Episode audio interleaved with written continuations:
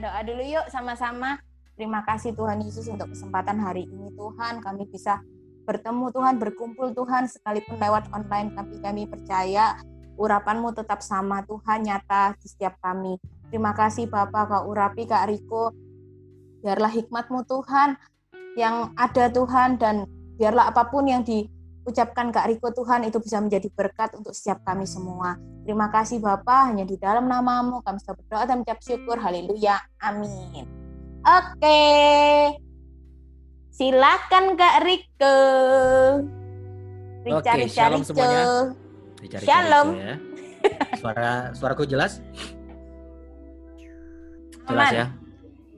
Calon istriku jelas? Oke, okay, anyway.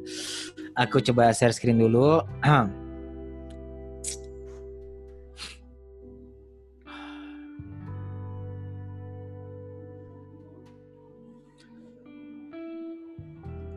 Oke, okay, shalom semuanya. Uh, perkenalan sebentar saja ya, namaku Riko Karangetang, ya aku di Jakarta.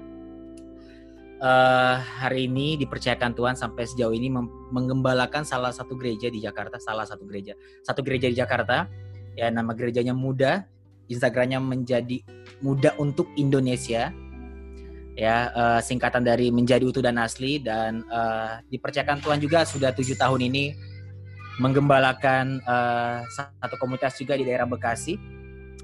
Ya, daerah Bekasi sudah tujuh tahun ini namanya Freedom Community dan di, dan juga saat ini dipercayakan Tuhan juga uh, menjadi pembicara ya di uh, beberapa channel TV di uh, MNC di program live channel dan juga di uh, Pijar TV dan juga mengisi di Revivo aplikasi streaming Revivo dan di luar pelayanan aku menjadi komisaris di salah satu uh, travel. Ya nama travelan jalan-jalan lagi.com gitu itu aja singkat uh, perkenalan dari aku meskipun aku percaya meskipun teman-teman gak kenal sama aku teman-teman tetap sayang sama aku kalau orang bilang tak kenal maka tak sayang tapi aku percaya meskipun kalian gak kenal kalian tetap sayang oh gemes oke okay. Sebelumnya aku mau mengucapkan terima kasih uh, buat uh, 100% original. Boleh berikan applause. Boleh berikan applause kepada uh, tim 100% original. Karena aku senang banget karena uh, aku lihat ya tema-tema yang kalian angkat adalah tema-tema yang dibutuhkan generasi. Ya tema-tema yang mungkin anak-anak muda bertanya di gereja, tapi tidak semua gereja memfasilitasi jawaban yang mereka butuhkan. Ya, mereka kebanyakan dituntut tapi jarang dituntun. Ya, padahal isu-isu yang saat ini uh, muncul di anak muda itu perlu kita gali, termasuk tema kita hari ini, ya suicide dan self injury. Ya, tema-tema ini tema yang menarik karena orang bilang ya ya orang Kristen udah tahu kebenaran masa lu lu punya pikiran membunuh diri sih? Kenapa lu mau mau sakitin diri lu? Ya, banyak pertanyaan-pertanyaan itu muncul dan banyak juga ternyata orang Kristen dan aku kenal beberapa hamba Tuhan juga yang mereka menyakiti diri mereka. Hamba Tuhan terkenal, hamba Tuhan yang luar biasa memberkati banyak orang tapi ento mereka masih menyakiti dirinya. Mereka masih berproses di area ini ya dan kita akan belajar kenapa hal-hal itu muncul. Tapi sebelumnya teman-teman, mari kita coba renungkan sebentar. Kita coba ingat-ingat kembali. Ya, kebaikan Tuhan dan kita harus sadari kalau Tuhan hari ini ada bersama-sama dengan kita. Kesempurnaan kita, apa yang kita lakukan nggak membuat dia hadir. Dia hadir karena dia cinta sama kita. Murni itu karena dia cinta sama kita. Dan kalau teman-teman perhatikan di dunia ini kebanyakan orang ketika dia mencari kita, ya memang nggak semua orang. Ketika ada beberapa orang mencari kita karena mereka membutuhkan kita. Ya berbeda dengan Tuhan kita. Tuhan mencari kita karena Tuhan tahu kita butuh Dia. Kalau kebanyakan orang mencari kita karena ada butuhnya, karena mereka mau butuh kita, berbeda dengan Tuhan kita. Tuhan mencari kita karena Tuhan tahu kita butuh Dia. Yang mungkin nggak selalu merasa butuh Tuhan. Ya tapi sampai saat ini dia setia, dia komitmen, dia tetap sabar menantikan kita. Dia nggak pernah kehilangan harapan sama kita. Dan bukti nyata teman-teman ikut kelas ini bukti bahwa kalian ditemukan Tuhan dan Tuhan nggak pernah gagal, kasihnya nggak pernah gagal. Firman Tuhan Roma 8 ayat 28 bilang Tuhan bekerja dalam segala sesuatu. Ingat ya, bekerja dalam segala sesuatu. Kata segala sesuatu yang dipakai dalam bahasa Ibrani itu sunerge. Kalau bahasa Inggrisnya sinergi. Ya, sunerge, sinergi. Ya. Seluruh alam semesta, seluruh ciptaan Tuhan bekerja sama melakukan segala sesuatu untuk kita untuk mendatangkan kebaikan. Sadar nggak sih setiap hari Tuhan bekerja? setiap hari Tuhan bekerja dalam kehidupan kita. Kenapa? Selain karena cintanya kepada kita. Karena satu alasan ini, kenapa Tuhan mau bekerja terus dalam kehidupan kita. Karena iblis juga selalu bekerja. Teman-teman jangan anggap sepele hal ini. Ya, iblis selalu bekerja. Kita main-main, iblis serius. Ya, mungkin kita kayak lagi komsel, lagi nongkrong, kita ketawa-ketawa, iblis lagi komsel, lagi serius tuh. Gimana hancurin Heidi, gimana hancurin Angel. Iblis serius mau kita. Tapi puji Tuhan kita punya Tuhan yang selalu mencari kita karena Tuhan tahu kita butuh dia. Ya, firman Tuhan katakan di luar aku kamu nggak bisa berbuat apa-apa. Itu beneran loh. Bukan slogan keren-kerenan belaka. Tuhan katakan di luar aku kamu nggak bisa berbuat apa. Karena dunia dengan sengatnya akan membawa kita kepada kebinasaan. Tanpa kita sadari setiap hari. Iblis memberikan benihnya untuk menghancurkan kehidupan kita. Untuk membawa kita, menggiring kita sampai kepada kebinasaan. Tapi puji Tuhan, baiknya Tuhan, dia selalu berhasil menemukan kita. Dia selalu mencintai kita yang belum tentu 100% mencintai dia. Amin teman-teman. Oke, itu aja kelasnya hari ini. Terima kasih sudah ikut. Enggak, enggak, enggak. Enggak ya. Aduh, yang tahu aku nggak serius soalnya orangnya. Oke, teman-teman. Aku senang banget bahas tema ini. Uh, aku bukan praktisi psikologi, aku bukan psikiater, tapi aku menangani beberapa orang yang punya isu hal ini. Ya, beberapa anak-anak yang aku layani banyak banget punya isu ini. Dan puji Tuhan, uh, mereka saat ini luar biasa dipakai Tuhan. Jadi apa yang aku bagikan berdasarkan survei yang aku cari dan juga berdasarkan pengalaman yang aku lakukan. Oke, nah teman-teman, ini data dari WHO setiap 40 detik seseorang di dunia bunuh diri. Tadi aku ngomong udah berapa menit tadi?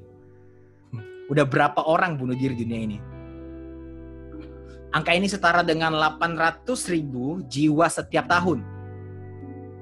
Data WHO terbaru menyatakan bahwa jumlah kematian akibat bunuh diri di Indonesia mencapai 10 ribu jiwa per tahun ya atau dalam sehari setidaknya ada dua hingga tiga orang yang melakukan bunuh diri. Dari tahun ke tahun menurut WHO angka bunuh diri di Indonesia khususnya di Indonesia, di dunia dan Indonesia mengalami peningkatan yang signifikan. Di mana gereja? Di mana anak-anak Tuhan? Ketika kita sibuk berantem, saing-saingan, bukan sayang-sayangan sesama gereja. Kita saing-saingan. Di luar sana banyak orang yang menderita, yang butuh kebenaran. Kita sibuk sembunyi di dalam gereja, emang gak semuanya. Tapi kita sibuk, kebanyakan sibuk sembunyi dalam gereja, defensif dalam gereja, sedangkan harusnya peran kita sebagai anak terang, mengetok pintu alam maut, firman Tuhan katakan. Kita yang ofensif, Makanya kejahatan di dunia ini bukan karena kegelapan hebat. Kejahatan di dunia ini ada karena anak-anak terang yang tidak menghidupi identitasnya. Agak miris teman-teman. Mari kita bahas dulu tentang bunuh diri. Ada kurang lebih ada lima bagian yang kita akan bahas. Makanya dalam waktu 40 menit kurang lebih aku agak cepat membahasnya ya supaya secara utuh kita bisa belajar tentang area ini dan kita bisa kenali dan juga tahu bagaimana menghandle setiap orang yang memiliki keinginan ini atau kita yang memiliki keinginan ini. Is okay loh. Kalau teman-teman merasakan punya keinginan ini. Jangan merasa teman-teman tidak pantas gak berharga. Itu adalah efek samping dari apa yang selama ini benih-benih iblis yang iblis sudah tanamkan dalam kehidupan kita. Entah apa yang kita lihat, apa yang kita rasakan, apa yang kita dengar, memicu pada akhirnya keinginan itu muncul. Tapi ingat, tadi firman Tuhan katakan aku bilang di Roma 8 28, seluruh alam semesta bersinergi, bekerja sama untuk mendatangkan kebaikan buat kita semua. Ya jadi kalau teman-teman merasakan ini, jangan merasa kayak sepele. No. Kita semua sama. Kita ini lagi lagi berobat jalan semuanya sudah sudah menjadi gembala sidang, sudah menjadi gembala, sudah jadi S3 teologi nggak menjamin prosesnya selesai. Firman Tuhan katakan kalau 3 ayat 10, yang telah mengenakan manusia baru yang terus-menerus diperbarui sampai memperoleh gambaran kaliknya. Jadi proses ini terus-menerus kita akan perbaharui terus pikiran kita, hati kita. Makanya kita nggak boleh menganggap orang lain rendah. Kita sama di mata Tuhan. Dunia yang membuat level-level tertentu, tingkat-tingkatan tertentu. Si A lebih oke, okay, followernya banyak. Oh dia kayaknya lebih oke. Okay. Di mata Tuhan kita sama. Jadi mari hari ini kita sama-sama belajar. Kita semua lagi berubah jalan. Ya, aku sering menyebutnya begini. Jangan tunggu bersih untuk datang kepada Tuhan. Justru kita akan bersih karena datang kepada Tuhan. Jadi apa pun yang teman-teman lagi rasakan hari ini, itulah diri kamu saat ini. Di mana Tuhan yang mencintai kamu apa adanya, gak akan biarkan kamu terus menjadi apa adanya. Dia akan cabut. Firman Tuhan katakan di Matius 15 ayat 13 bilang gini, setiap tanaman yang tidak ditanam oleh Bapakku yang di surga akan dicabut dengan akar-akarnya. Matius 15 ayat 13. Konteks dari firman Tuhan itu memang berbicara tentang penyesatan saat itu ya, pengajaran-pengajaran yang salah. Dan Tuhan katakan, setiap tanaman yang tidak ditanam oleh Bapakku yang di surga akan dicabut dengan akar-akarnya. Tapi kalau teman-teman perhatikan, pola dari cara kerja berpikir kita, pola dari cara kerja hidup kita, apa yang kita dengar, apa yang kita lihat, apa yang kita rasakan, itu akan jadi benih yang suatu saat pasti akan tumbuh. Teman-teman kalau punya luka trauma, ingat baik-baik, waktu itu nggak menyembuhkan. Waktu hanya menyembunyikan. Cuma Tuhan yang bisa menyembuhkan. Makanya hari ini kita mau belajar bersama-sama. Bisa kita praktekkan buat orang lain dan juga bisa kita praktekkan buat diri kita sendiri. Ini beberapa penyebab aku cuma singkat saja ada delapan poin yang aku bagikan penyebab seseorang memiliki keinginan untuk bunuh. Sebenarnya ada banyak banget teman-teman. Tapi aku coba rangkum yang paling dari sekian poin-poin yang menyebabkan orang ingin bunuh diri. Yang pertama karena tingkat stres yang tak terbendung. Ya, tingkat stres ini dipicu karena masalah yang dihadapi. Ya, nggak memiliki pekerjaan misalnya. Ya, mereka habis putus cinta. Aduh. Ya. Ada lagi karena mungkin sakit parah. Pikirannya penuh. Mereka penuh dengan pikiran-pikiran yang memikirkan masalah-masalah mereka yang buat pada akhirnya mereka menjadi stres dan mereka bingung harus ngapain. Yang tadi Angel sempat cerita. Tiba-tiba ada keinginan untuk lakukan itu. Teman-teman kalau kita punya orang lain enak. Buat orang di luar sana yang dia sendirian.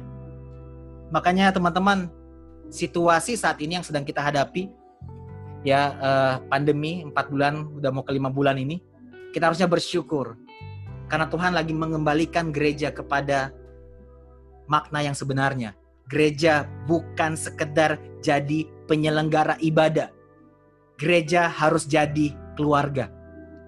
Kalau cuma sekedar jadi penyelenggara ibadah, gereja kayak IO.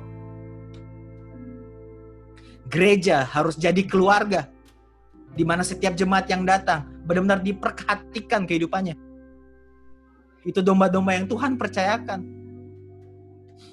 Yang harus kita perhatikan kehidupannya. Yang kedua, karena mereka putus asa. Ketika masalah begitu banyak dalam kehidupan mereka, masalah A, masalah B, masalah C, masalah D, Mereka akhirnya putus asa dan merasa sia-sia. Mereka mentok. Mereka merasa tidak punya jalan keluar. Itu yang mereka rasakan. Apakah beneran gak ada jalan keluar? Tapi itulah yang mereka rasakan. Mereka merasa putus asa. Mereka kemakan asumsinya sendiri. Yang ketiga, mereka nggak punya sosial support yang baik. Ketika mereka punya masalah yang banyak, ketika mereka putus asa, nggak ada jalan keluar, mereka bingung mau ke mana. Mereka bingung mau chat siapa. Teman-teman harus bersyukur kalau hari ini teman-teman punya mentor, punya sahabat rohani, punya komunitas rohani, di mana mereka mungkin akan tegur kamu, akan ingatkan kamu baca Alkitab. Itu salah satu instrumen Tuhan yang tadi aku bilang. Tuhan bekerja, bersinergi, seluruh ciptaan Tuhan bersinergi. Tuhan pakai mereka menjadi perpanjangan tangan Tuhan karena Tuhan gak mau kita binasa. Kenapa? Masa depan kita luar biasa dan iblis mau kita binasa karena iblis tahu masa depan kita luar biasa. Dan ingat baik-baik, nggak semua punya social support yang baik. Mereka bingung, mereka sendiri.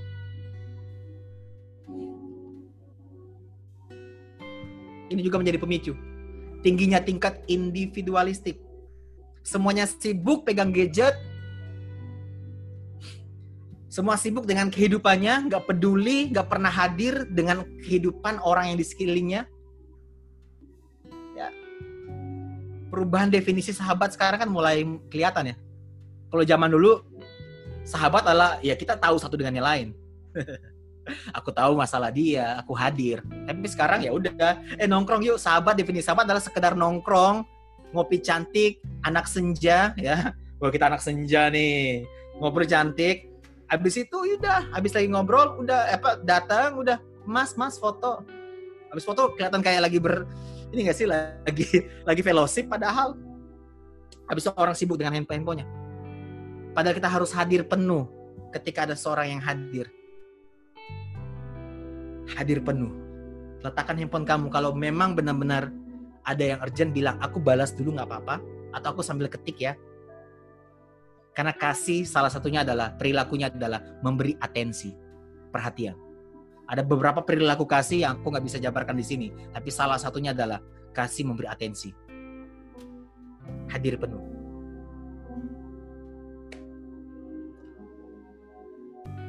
Bullying. Kenapa sih kalau lagi ketemu, eh lu gendutan deh? Nggak ada pertanyaan yang lain. Atau bully-bully yang lain ah jelek lu.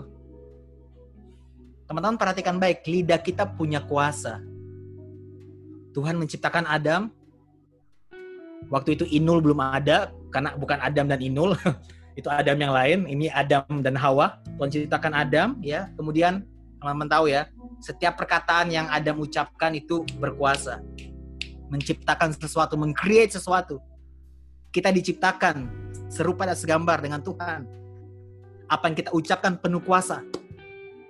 Lidah kita penuh kuasa. Makanya aku sering bilang juga, ini dalam komunikasi ya, agak melenceng sedikit, tapi teman-teman perhatikan ini, uh, polanya. Kalau kita bisa menyampaikan dengan ramah, kenapa harus dengan marah? Segala sesuatu bisa dikomunikasikan komunikasikan dengan kasih. Gak usah sampai membuli apalagi. Merendahkan orang, derajat orang, teman-teman itu seperti kita sedang menghina ciptaannya, penciptanya, sorry. Bukti kita mencintai Tuhan adalah kita mencintai apa yang Tuhan cintai. Kalau kita membuli seseorang, merendahkan seseorang, kita sedang menghina penciptanya.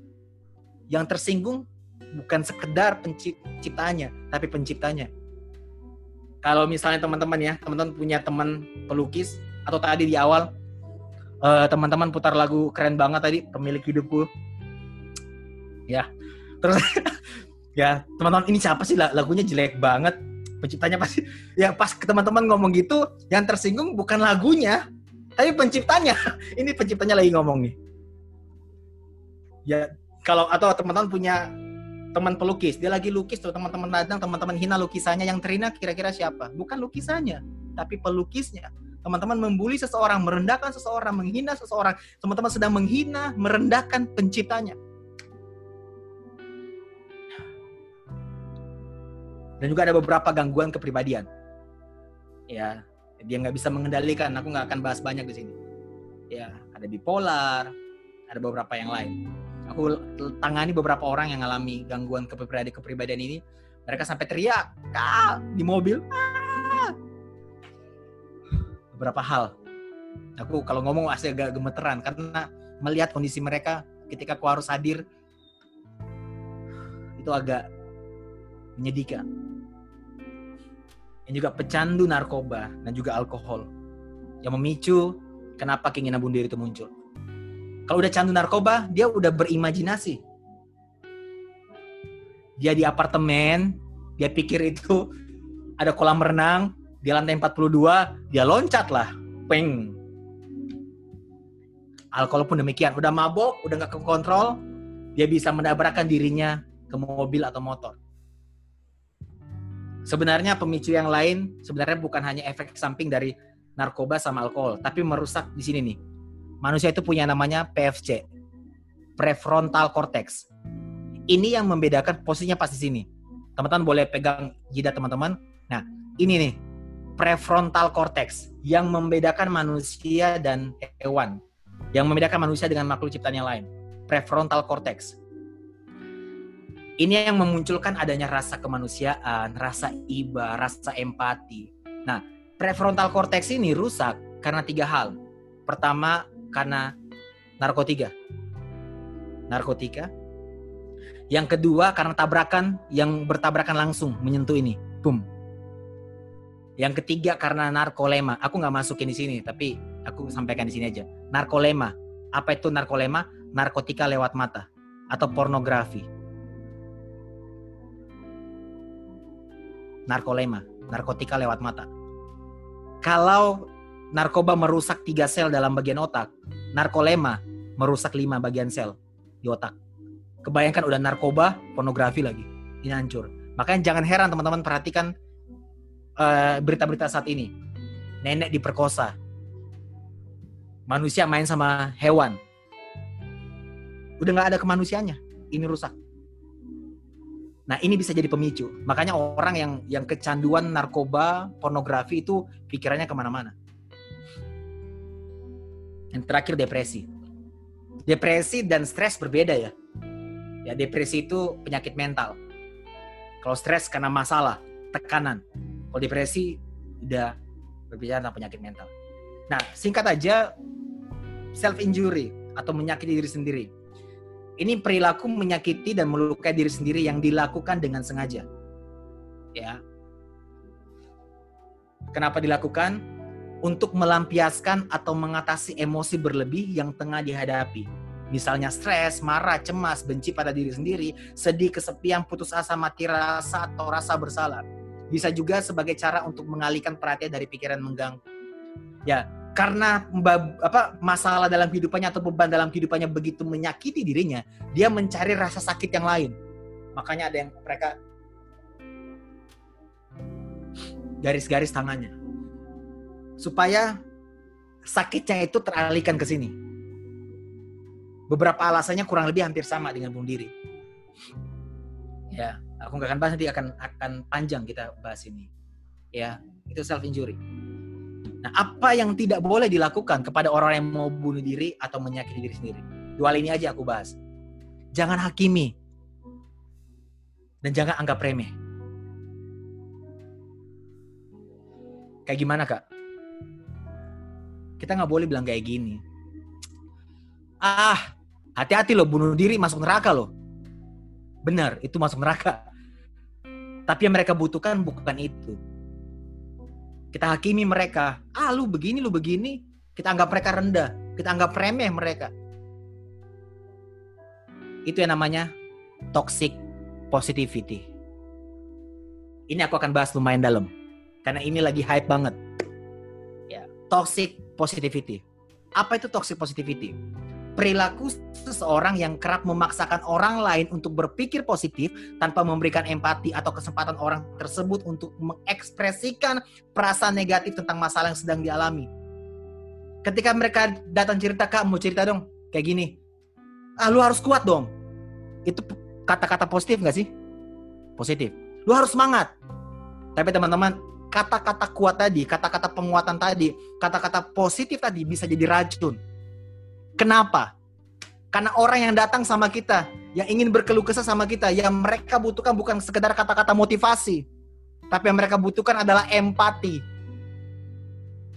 Kita datang, eh mereka datang, kita nggak pernah hadir dalam kehidupan mereka. Kita cenderung hanya mendengar, nggak belajar mendengarkan. Aku coba bedakan mendengar dan mendengarkan. Kalau mendengar, kamu hanya mendengar apa yang dia ucapkan. Tapi kalau mendengarkan, ada perhatian penuh dari hati kamu untuk mendengarkan apa yang dia sampaikan. Kamu hadir penuh. Benar-benar kamu mau mengetahui apa yang lagi dia masalahkan. Apa yang lagi jadi permasalahan dalam kehidupannya.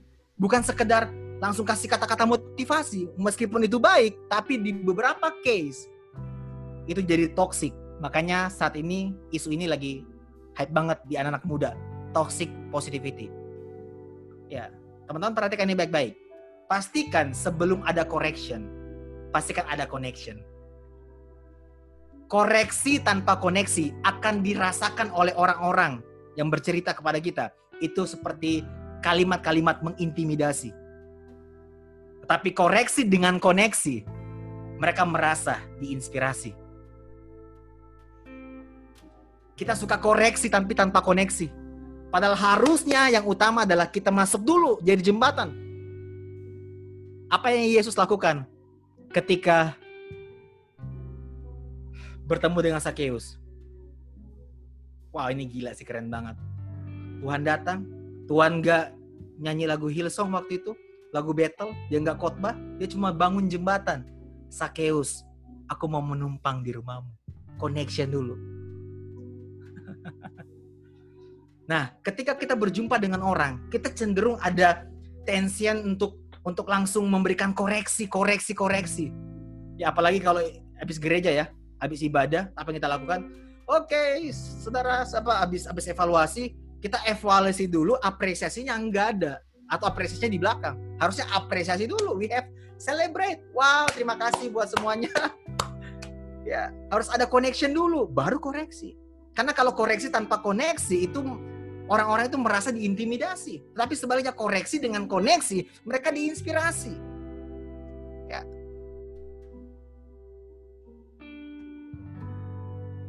Ini beberapa contoh toxic positivity. Ketika ada orang datang, mereka curhat. Bokap mama mau pisah nih. Ah, berpikir positif aja lah. Apakah berpikir positif itu salah?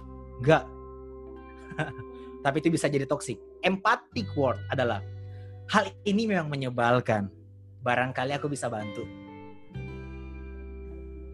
Kita kedepankan yang namanya empati. Kita coba mengenakan sepatunya dia, memposisikan ada di posisinya. Contoh yang kedua, ketika ada yang cerita, Kak, gue habis jatuh nih, gue bingung mau ke mana Makanya ibadahnya rajin. Makanya ke gereja, ke sel. Apakah itu salah? Enggak. Itu kalimat positif. Ya, tapi kita bisa dengan yang lain. Misalnya kalau uh, ada masalah, bukan jatuh ya. Kalau aku lagi ada masalah besar. Makanya ibadah rajin. Itu toxic positivity ditangkapnya. Tapi empati pun berbeda. Tuhan sedang mengujimu. Aku tahu ini yang berat biar Dilan aja yang tanggung. suruh semua tuh tanggungan di beban di dunia ini suruh Dilan yang tanggung. Ya. Tuhan sedang mengujimu. Aku tahu ini berat, tapi kamu sabar ya. Ya, aku tahu ini berat. Empatinya ada di situ. Makanya waktu orang cerita jangan buru-buru kasih kata-kata motivasi. Harus ada connection dulu. Atau lagi nih contohnya, toxic positivity. Gak usah lebay. Ah lebay lu setiap orang pernah gagal kali. Empathic word beda. Wajar kok kalau kamu sedih. Kamu sudah berusaha. Dan hasilnya belum sesuai yang diharapkan. Ini toxic positivity contohnya lagi nih. Semuanya kata-kata bagus dan nggak salah loh. Ayo dong jangan menyerah. Ini belum seberapa seban dibandingkan pengalamanku. Kita compare apa yang kita raih dengan orang lain. Mungkin niat kita baik, tapi ditangkap orang bisa jadi berbeda. Cerita kita dan cerita orang itu berbeda, teman-teman. Berusahalah kenakan sepatunya. Kita bisa katakan hal ini memang nggak mudah. Tetap semangat ya. Aku yakin kamu bisa. Teman-teman, dunia ini nggak kekurangan kata-kata atau video motivasi. Dunia kekurangan empati. Kalau kita perhatikan Tuhan Yesus, dia penuh belas kasihan. Yesus tergerak oleh belas kasihan. Teman-teman cari di YouTube kata-kata motivasi, video-video motivasi. Sangat banyak, tapi kenapa tadi di awal angka-angka kematian akibat bunuh diri begitu banyak? Karena dunia kekurangan empati.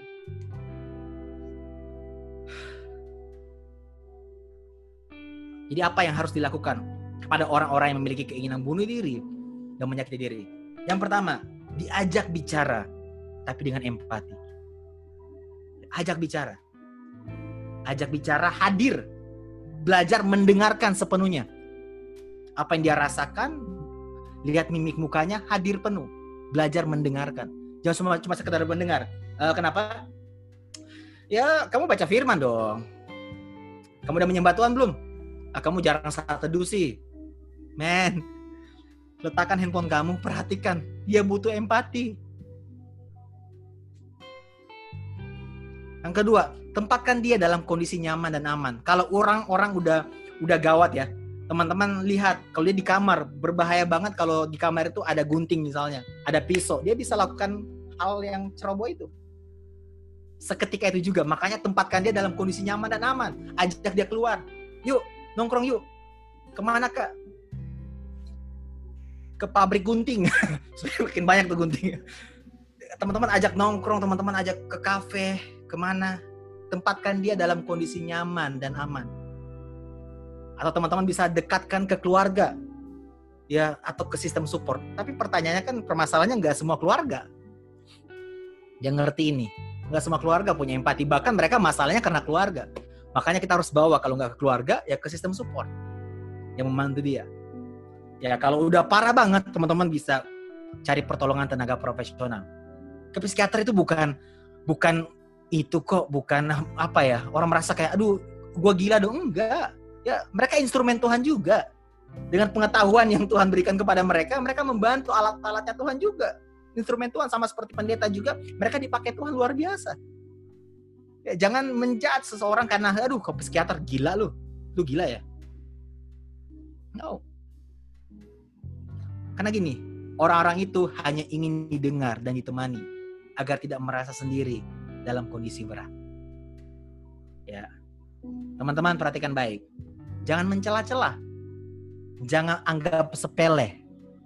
Tadi di awal aku bilang, iblis selalu bekerja untuk membuat kita binasa dan iblis mau kita binasa karena iblis tahu masa depan kita luar biasa. Jadi jangan anggap sepele celah. Jangan mencelah, jangan anggap kayak ah biasa aja. Kita butuh Tuhan. Maka tadi aku bilang, Tuhan cari kita karena Tuhan tahu kita butuh Dia. Kita nggak bisa tanpa Tuhan. Ya pencuri datang hanya untuk mencuri, membunuh dan membinasakan. Iblis akan curi ya, untuk membinasakan kita. Teman-teman, tadi isu-isu yang sudah kita dengar, kita data-data yang sudah kita baca tadi, harusnya memanggil kita semua. Kita semua terpanggil untuk tidak nyaman dalam zona nyaman. Kita harus jadi pelaku-pelaku firman, ya bergerak dengan iman. Karena di luar sana banyak orang membutuhkan jawaban. Ya nggak semua dipanggil untuk jadi pembicara. Ya, tapi kita semua dipanggil untuk berbicara kebenaran. Kita semua melalui perkataan dan tindakan kita. Kita ini garam dan terang dunia. Ya, firman Tuhan juga katakan dalam Kolose 3 ayat 14, kenakanlah kasih sebagai pengikat yang mempersatukan dan menyempurnakan.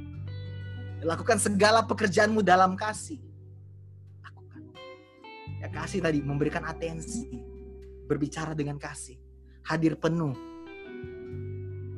Ya Yohanes 1 Yohanes 2 ayat 9 sampai 11 berkata barang siapa berkata di dalam terang ya tapi yang membenci saudaranya ya seperti ia berada dalam kegelapan sampai sekarang. Artinya teman-teman ini yang menentukan kita hidup dalam gelap atau orang waktu kita hidup dalam kasih. Dan teman-teman perhatikan, di sekeliling kita ada banyak orang yang membutuhkan kasih ini. Jangan cari yang ideal untuk kamu kasih. Kita semuanya nggak ideal untuk dikasih sebenarnya sama Tuhan. Tapi dia tetap mengasihi kita. Dan semua di dunia ini dengan dengan kebobrokannya, dengan dengan kebebalannya, semuanya nggak ideal dalam kacamata dia, tapi toh Tuhan kasih kita. Nah, kenapa kita harus pilih-pilih kasih untuk mengasihi? Kalau kita mau hidup dalam kasih, jangan pilih kasih. Jangan cari yang ideal untuk kita kasih. Kita harus hadir. Kita jawaban buat banyak orang di luar sana. Ya percuma teman-teman 1 Korintus 13 ayat 1 sampai 3 bilang begini. Aku bisa berkata-kata dengan semua bahasa manusia dan bahasa malaikat, tapi jika aku tidak mempunyai kasih aku sama dengan gong yang berkumandang dan cana yang gemerincing, sekalipun aku mempunyai karunia untuk bernubuat dan aku mengetahui segala rahasia dan memiliki seluruh pengetahuan, ya ini orang luar biasa, pengajar yang dahsyat. Dan sekalipun aku memiliki iman yang sempurna untuk memindahkan gunung, tetapi jika aku tidak mempunyai kasih, aku sama sekali tidak berguna. Dan sekalipun aku membagi-bagikan segala sesuatu yang ada padaku, ini orang yang murah hati. Ya, setiap minggu dia ke anti asuhan misalnya, dia bagi sesuatu, bagi sembako, bahkan menyerahkan tubuhku untuk dibakar, tapi jika aku tidak mempunyai kasih sedikit pun tidak ada faedahnya bagiku. Ingat teman-teman, jangan nyaman dalam zona aman. Mari jadi pelaku firman, bergerak dengan iman. Karena kita dipanggil untuk menjadi jawaban di luar sana. Banyak orang butuh terang Tuhan yang Tuhan percayakan dalam kehidupan kita. Tapi sekarang begini, bagaimana kalau diri kita sendiri yang punya perasaan ingin bunuh diri atau menyakiti diri sendiri? Teman-teman sadari identitas kita. Ya. Bagaimana kamu melihat diri kamu akan menentukan bagaimana kamu melihat masalah. Ya bilangan 13 ayat 33 ini kisah yang sangat terkenal ya.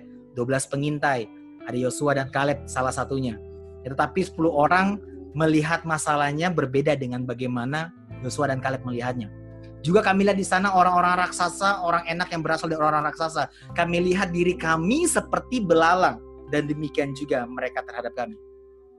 Teman-teman, kalau kita lihat diri kita seperti belalang, apa pun yang kita lihat jadi raksasa. Ih, belalang kayak gimana sih gedenya? Mungkin kayak gini. Belalang ketemu mic, micnya jadi raksasa. Belalang ketemu lampu, lampu jadi raksasa belalang ketemu handphone, handphone jadi raksasa. Bagaimana kamu melihat diri kamu akan menentukan bagaimana kamu melihat masalah kamu dan sekeliling kamu atau keadaan kamu. Jadi sadari identitas kita di mata Tuhan. Kita mulia, kita mahakarya. Ya, teman-teman kalau teman-teman perhatikan ada logam mulia ya, batu-batu mulia, ya misalnya emas, ada berlian dan lain-lain. Kalau kita beli dengan harga yang mahal tentunya pasti kita akan jaga atau emas batangan. Gak mungkin emas batangan teman-teman taruh jadi ganjalan pintu. Itu udah sultan banget tuh, udah baginda banget tuh. Ya emas batangan ditaruh jadi ganjalan pintu, gak ada yang kayak gitu pasti. Pasti disimpan, disembunyikan, dijaga dengan baik-baik. Teman-teman itu nggak seberapa dengan mulianya kita. Kita mahakarya. Identitas kita ditentukan bukan dari apa yang kita lakukan, tapi apa yang Tuhan kerjakan untuk kita. Kita dibayar dengan darahnya yang sangat mahal. Hidup kita senilai kehidupan Yesus. Dia berikan segalanya untuk kita. Teman-teman jangan menilai diri kamu rendah hanya karena orang menilai kamu salah. Kita indah dan mulia di mata Tuhan Ya, ketika orang punya cara berpikir salah tentang diri kita, itu bukan urusan kita. Our responsibility adalah menghidupi apa yang Tuhan nilai tentang kita. Ya, kita sering berubah sayang sama Tuhan, tapi Tuhan gak pernah berubah sayang sama kita. Nilai kita di mata Tuhan tidak pernah berubah. Yang kedua, sadari tujuan hidup kita dan masa depan kita. Tadi aku sering singgung beberapa kali, masa depan kita luar biasa. Itu kenapa iblis mau kita binasa. Karena Tuhan menciptakan kita dengan tujuan yang sangat besar, sangat mulia, dan sangat luar biasa. Dan Tuhan mau, firman Tuhan katakan, ia mau supaya kita hidup di dalamnya. Yang ketiga, bergaul intim dengan Tuhan dan kebenarannya. Ini penting teman-teman. Kenapa kita jatuh dalam dosa? Nggak otomatis teman-teman langsung ingin jatuh dalam dosa atau langsung jatuh dalam dosa. Pasti ada yang kita entertain. Ada yang kita pikirkan terus-menerus, ada yang kita renungkan terus-menerus, ada yang kita rasakan terus-menerus. Demikian juga waktu kita mau terus jatuh cinta sama Tuhan, kita harus bergaul intim dengan Tuhan dan kebenarannya. Siang dan malam, setiap hari kita harus renungkan firman Tuhan. Repetisi pengulangan setiap hari renungkan kebaikan Tuhan. Kalau hari ini teman-teman mungkin mungkin terenyuh ketika teman-teman dibilang bahwa aku ciptaan mulia. Teman-teman harus renungkan terus-menerus itu. Karena mungkin selama ini, selama kamu hidup, perkataan-perkataan yang salah tentang kamu terlalu banyak mendominasi pikiran dan perasaan kita. Makanya perlu kita setiap hari merenungkan firman Tuhan siang dan malam. Bukan merenungkan mantan siang dan malam, tapi merenungkan firman Tuhan siang dan malam. Atau merenungkan masalahmu siang dan malam. No, renungkan firman Tuhan siang dan malam. Renungkan apa yang Tuhan katakan tentang kamu. Renungkan apa yang Tuhan katakan tentang masa depan kamu. Renungkan siang dan malam. Terakhir, temukan support sistemmu Pengkhotbah 4 ayat 9 sampai 10 bilang gini, berdua lebih baik daripada seorang diri. Ini bukan ayat buat para jomblo ya, enggak. Konteksnya enggak di situ. Karena mereka menerima upaya yang baik dalam jerih payah mereka 10 karena kalau mereka jatuh yang seorang mengangkat temannya tetapi why orang yang jatuh yang tidak mempunyai orang lain untuk mengangkatnya. Ada satu kata yang jarang kita temukan di bahasa Indonesia. Kata why di sini ya. Why, tetapi why orang yang jatuh itu sebenarnya kata yang menunjukkan artinya itu memang benar-benar bahasa baku yang berarti bisa diartikan malang dan sengsara. Jadi waktu kita sendiri ya kita menjadi orang yang malang atau sengsara karena waktu kita jatuh nggak punya orang lain untuk mengangkatnya. Firman Tuhan juga jelas berkata beberapa kali bahwa orang yang semenyendiri itu berbahaya. Dia akan memikirkan keinginannya sendiri makanya kita butuh orang lain. Ya aku mengkategorikannya tiga. Perkumpulan atau jenis orang yang harus dalam kehidupan kita yang pertama teman duduk, yang kedua teman berdiri, yang ketiga teman berjalan. Teman duduk, teman berdiri, teman berjalan. Teman duduk adalah teman berbagi. Teman-teman bisa temukan mungkin di kampus, teman-teman komsel, satu komunitas. Yang kedua, teman berdiri. Teman yang punya satu visi, punya tujuan yang sama. Teman berproses bersama. Ya badi teman-teman. Ya mungkin Sally sama Angel misalnya ya mereka berproses bersama untuk satu tujuan yang sama yang, yang ketiga ini penting teman berjalan yaitu mentor. Teman-teman butuh mentor. Dalam hubungan pacaran kamu kamu butuh mentor. Dalam bisnis kamu kamu butuh mentor. Mentor nggak harus satu. Mentor bisnis teman-teman harus punya. Mentor olahraga teman-teman harus punya. Mentor dalam hubungan teman-teman harus punya. Mentor rohani teman-teman harus punya. Ya puji Tuhan kalau satu orang bisa menjadi mentor semuanya sih. Itu keren banget orang. Ya tapi teman harus temukan. Tapi ingat teman-teman tadi tiga orang ya tiga tipe ya teman duduk teman berdiri teman berjalan tapi teman-teman begini suatu saat kita pasti akan sendiri ada momen-momen di mana nggak ada orang bareng-bareng kita makanya support system terakhir adalah diri kamu sendiri. Jadilah support system buat dirimu sendiri. Sering apresiasi diri kamu. Ya aku sebagai gembala, ya gimana ya gembala kan selalu memperhatikan jemaatnya ya. Jemaat nggak pernah perhatikan gembalanya nih. Itu resiko aku, Pastor Radit, gitulah. Ya enggak lah kalau di muda banyak memperhatikan. Tapi begini, kita sudah melatih diri kita untuk terus jadikan diri kita sebagai support system buat diri kita setiap malam teman-teman aku sering elus-elus rambut aku. Karena aku mau pernah aku pernah mau bunuh diri sebelum aku bertobat dua kali. Aku punya keinginan itu, punya kecenderungan itu. Makanya aku harus lakukan setiap hari. Aku apresiasi diri aku. Kok good job. Harusnya kamu bisa marah tapi kamu nggak marah hari ini. Harusnya kamu bisa jatuh tapi kamu nggak jatuh. Good job. Aku sambil nangis. Bahkan aku selfie dengan video dan aku minta maaf sama diri aku kadang. Kenapa? Suatu saat kita akan sendiri. Kita butuh tadi tiga tipe support system kita. Tapi pada akhirnya teman-teman, kita juga harus melatih. Gak boleh gantungkan semuanya ke semua orang. Kita harus jadi support system buat diri kita sendiri. Amin teman-teman.